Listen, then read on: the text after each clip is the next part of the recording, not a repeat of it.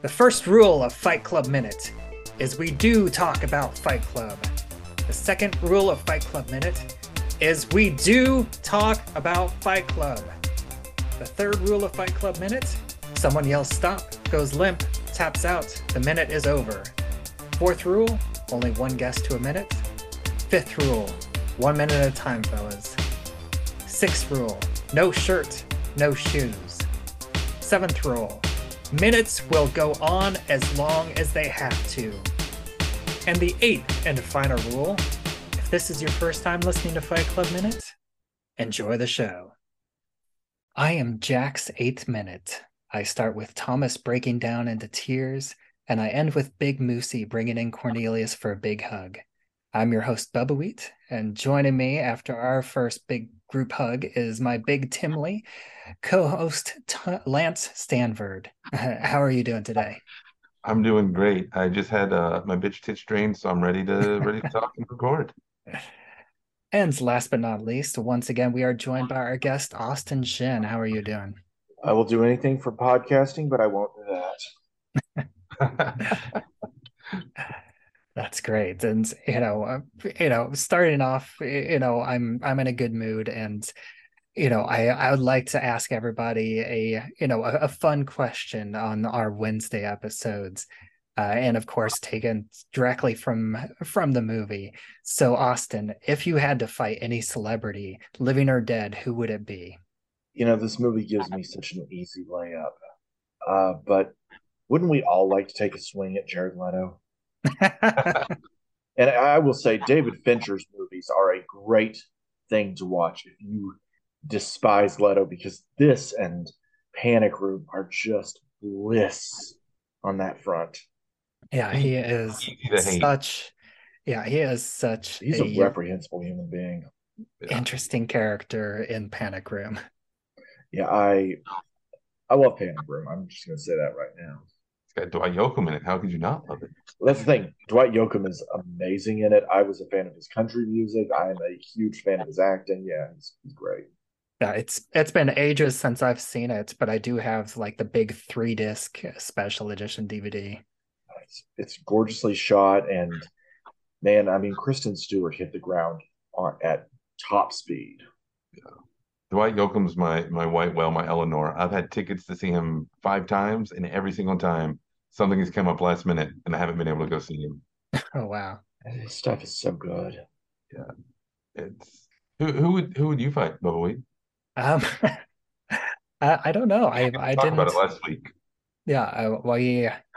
You know, I came up the, with the question and I I've intended it for the cast guests and I you know, I didn't really think about it to answer on my own. So um, I don't know. I, I think I'm going to have to get back to you. Ask me again next week. okay. Okay. Yeah. That's fun. Um, I I'm excited about this minute because you know we last show I talked about how I felt like the last minute kicked everything off because we got our main character introductions, but again, like we in, in almost instantly start introducing the supporting roles here with the amazing amazing meatloaf. And this is really like a a small cast. There's i mean there's a not a ton of actors in this movie. That i think there's only like I, I i mean we talked about this in the opening credits. There's only what like eight actors that get uh that get mentioned in the opening credits. And and two of those are like extremely minor roles. Yeah like thomas from last minute was like right underneath it. Like when you go through the the IMDb credits. It's it's insane. Um, and yeah, people go back and listen to that because I tell a really cool Meatloaf story. Um, but it's it's weird. Like Meatloaf, he's you know we were, well we were talking about Dwight Yoakam. Meatloaf is none of those musicians turned actor. Um, I wouldn't say he's had the success because that Dwight did because that that weird trucker movie he did. Oh, I was around in the '90s. I wasn't a fan of that one, but you know, Rocky Horror is a classic, and mm. a few other roles that he's done have, have, been pretty good. But I would say not with the like consistency of Dwight, though. Mm. This was really, I think, for him his one really great acting role, and he is phenomenal in this movie. Yeah, and and it, you know, right off the bat. But you know, before we get too much into Meatloaf, you know, the the first part you know we get the end of this this thomas story and it ends with him breaking down into tears and and i really think that this you know all of this it's it's a good time to talk about you know why why chuck you know decided to have this testicular cancer group be kind of like the this you know the thing that kicks things off because you know this is a group of men and and this kind of in, in a way i feel like this falls into the, to the whole kind of toxic masculinity mm-hmm. you know looking back into this because there is this element of you know this is a group of emasculated men because these are all men who uh, most of them have lost one or both testicles which you know that's the source of testosterone and that's kind of the, the thought of what makes men men well later on you know tyler's talking about how uh, you know generation of men raised by women like talks about how they've been uh, figuratively had their balls chopped off um, you know, and even is going to do it to the uh, police officer later on, and you know, very much hitting the the nail on the head. We have people who have literally had their balls. I mean, you know, lost their testicles and stuff, and so it's. Uh, I mean, I think it's a pretty easy jump to get from A to B there.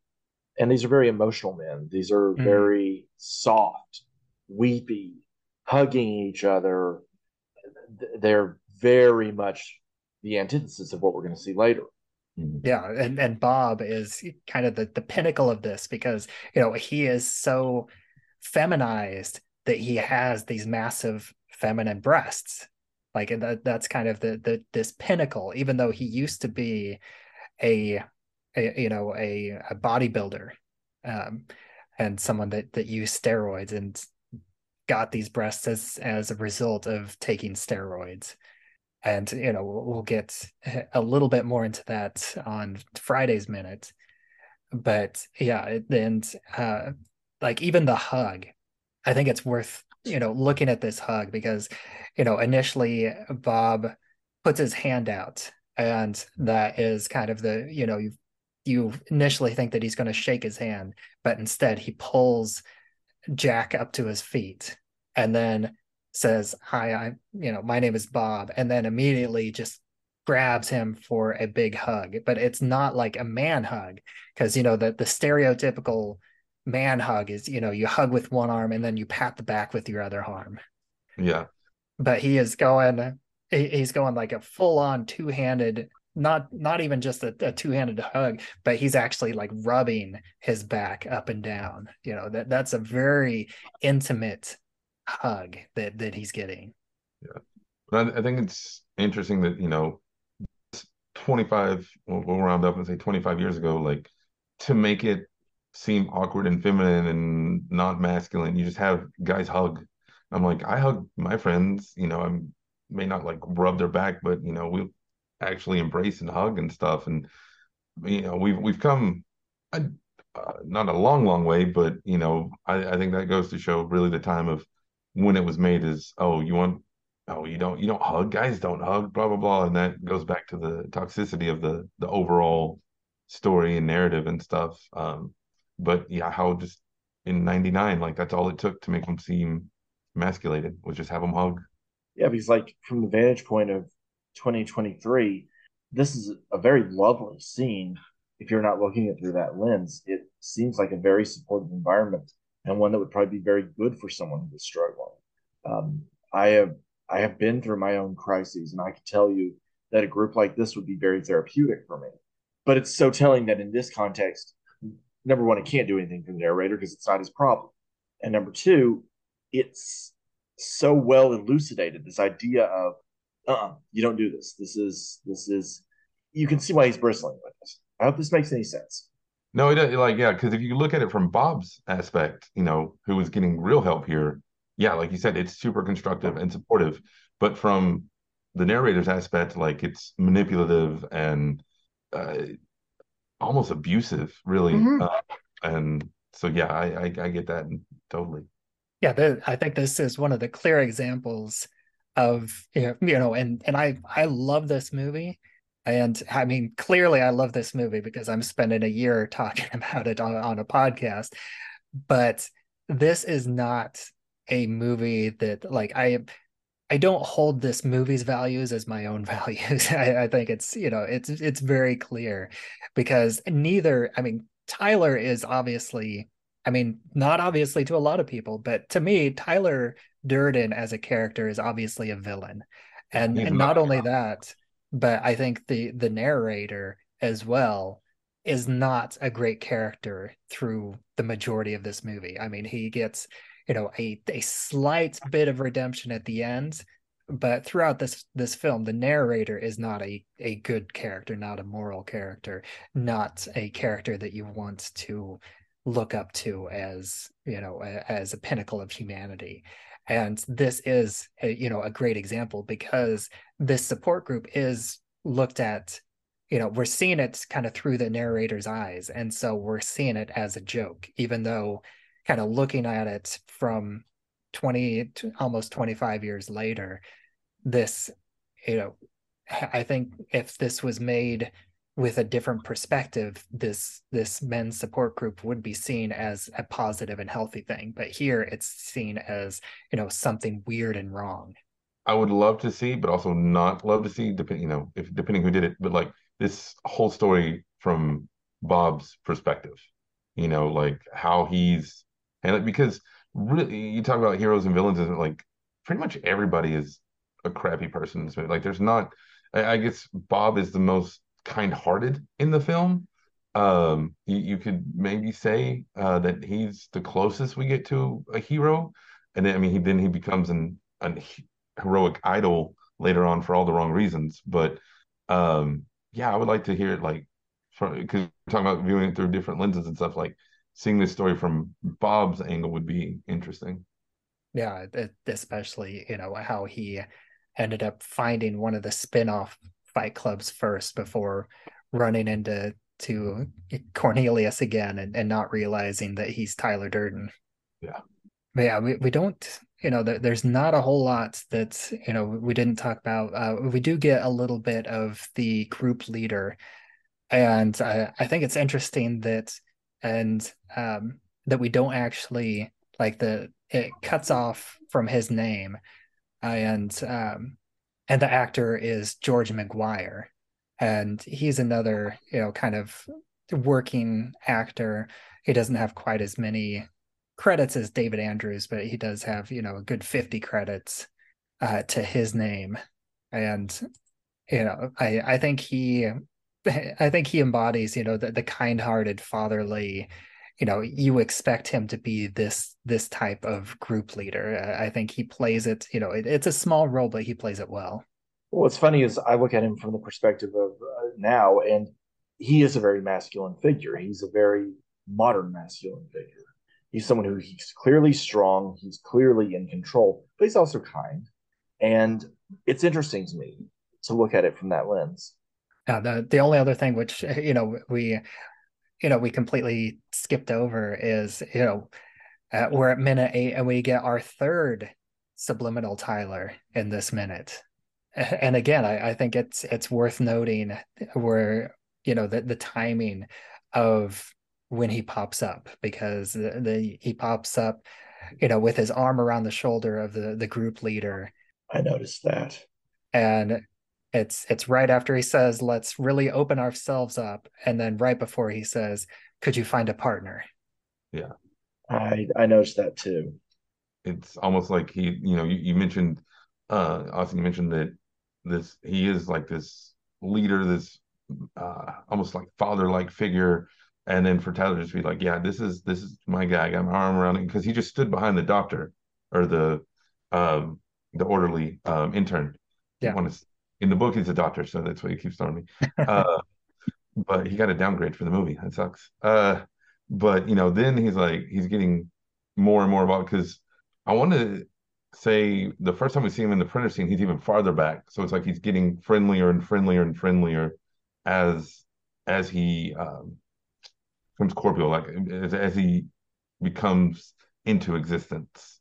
Yeah, I, I'm I'm really like I I know he pops up i think at least two more times but i i don't remember like i i definitely remember one of them but uh, you know i'm i'm curious to see like what the actual number is because I I didn't look this up um you know ahead of time. I'm I'm kind of sticking with with the moment and uh, and not really jumping ahead too much any anymore after you know I, I went through the movie to to cut it up but I I still haven't gone around to you know watching the movie start to finish again. Um but I'm I you know I I misplaced the disc because you know my toddler got a hold of it at some point so it's somewhere in the house. Because uh, I do definitely want to I you know I, I think we talked about it before. I, I definitely want to revisit some of the um, uh, commentaries. Yeah, I think uh, you, you know sometimes you read a book or a comic or whatever, and you there's a description of somebody or um, I always use the comic book Wanted by Mark Millar. Uh, like in the book, the Wesley the hero or well, quote the, the mm-hmm. main character, I guess we'll say, he looks just like Eminem, and then James McAvoy plays him in the movie you're like ah but in in the book for fight club um, chuck describes bob as you know uh, big shoulders that made you think of the horizon thick blonde hair. That's what you get when cream calls itself sculpting mousse um, part straight you know he's enormous all this stuff.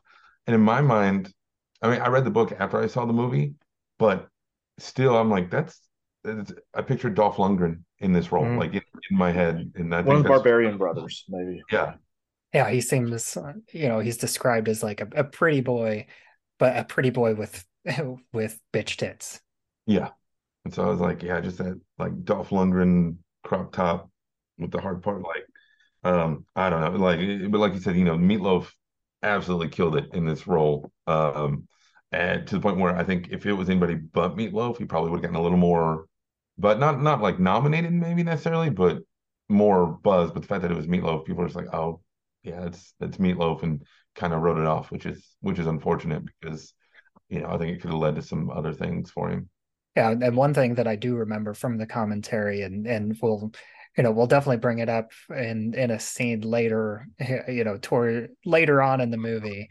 But Meatloaf actually, you know, he lost a, a fair amount of weight uh, right before he got this role, and so like not you know even besides the the breast prosthetics that he had to wear but he also had to wear a fat suit to make him look heavier than he was yeah and they try to like uh, are you going to talk about the planet hollywood story? Did we already talk about that? I, I lose track. Um you know because i always heard that they wanted it in planet hollywood and then when they delivered it it smelled so bad that they like they couldn't get it clean enough to get the smell out of it. And i was like that's that's still a very like project mayhem style. Like you donate something to this fancy, you know, chained celebrity Hollywood thing, and then it really just smells and stinks up the whole place. I was like, that it's still Bob doing his thing, even you know, doesn't break character to DVD commentary style. Yeah. Uh, but that's that's the end of my notes for this minute. Do either either of you have anything else? All right. So, well, you know, once again, uh, Austin, I'll I'll give you an opportunity to uh, plug anything you want to plug and uh, let everybody else know where they can find you online. Uh, theomniplex.org uh, and uh, uh, uh, flickeringlife.wordpress.com. And uh, my Twitter is untitled user. All right. And Lance, uh, you know, you know, I I I'm used to uh, kind of running the show here, but you know, uh, why don't you go ahead and uh, take a moment to to let everybody know where they can find you online as well. So you can find me on all social media at the Night Nerd, T H E N I G H T N E R D. Um, all like when everybody was leaving Twitter, I downloaded all the other apps too, so I'm on everything. I don't post on anything, but I'm on everything. uh, and then on Amazon, you can find my author page Lance, L A N C E, last name Stanford, S T A N F O R D. Um, the, I got my kids' books, grown up books. Um, there, my novella is very heavily Chuck Palahniuk influenced. Um, so go go check it out. Put put food in my kid's mouth. Yeah, I, I also, you know, I, I have Mastodon and Hive installed on my phone, but uh, you know I, i'm sticking with twitter and uh, you know I, I just recently joined instagram and i've actually been enjoying it quite a bit. I, I didn't think i would be an instagram person but uh, I've uh, you know I'm uh, as we're recording this, I'm you know uh, my other podcast, it's time to rewind, is halfway through going through Men- Memento, and I, I've been sharing you know screenshots from that movie on Instagram, and that's you know that's been a lot more fun than I thought it was going to be, and uh, you know, and I'm uh, going to be continuing to do that here on uh, for Fight Club as as we go through this. And uh, you can find, you know, my, all my handles are at Bubbawheat.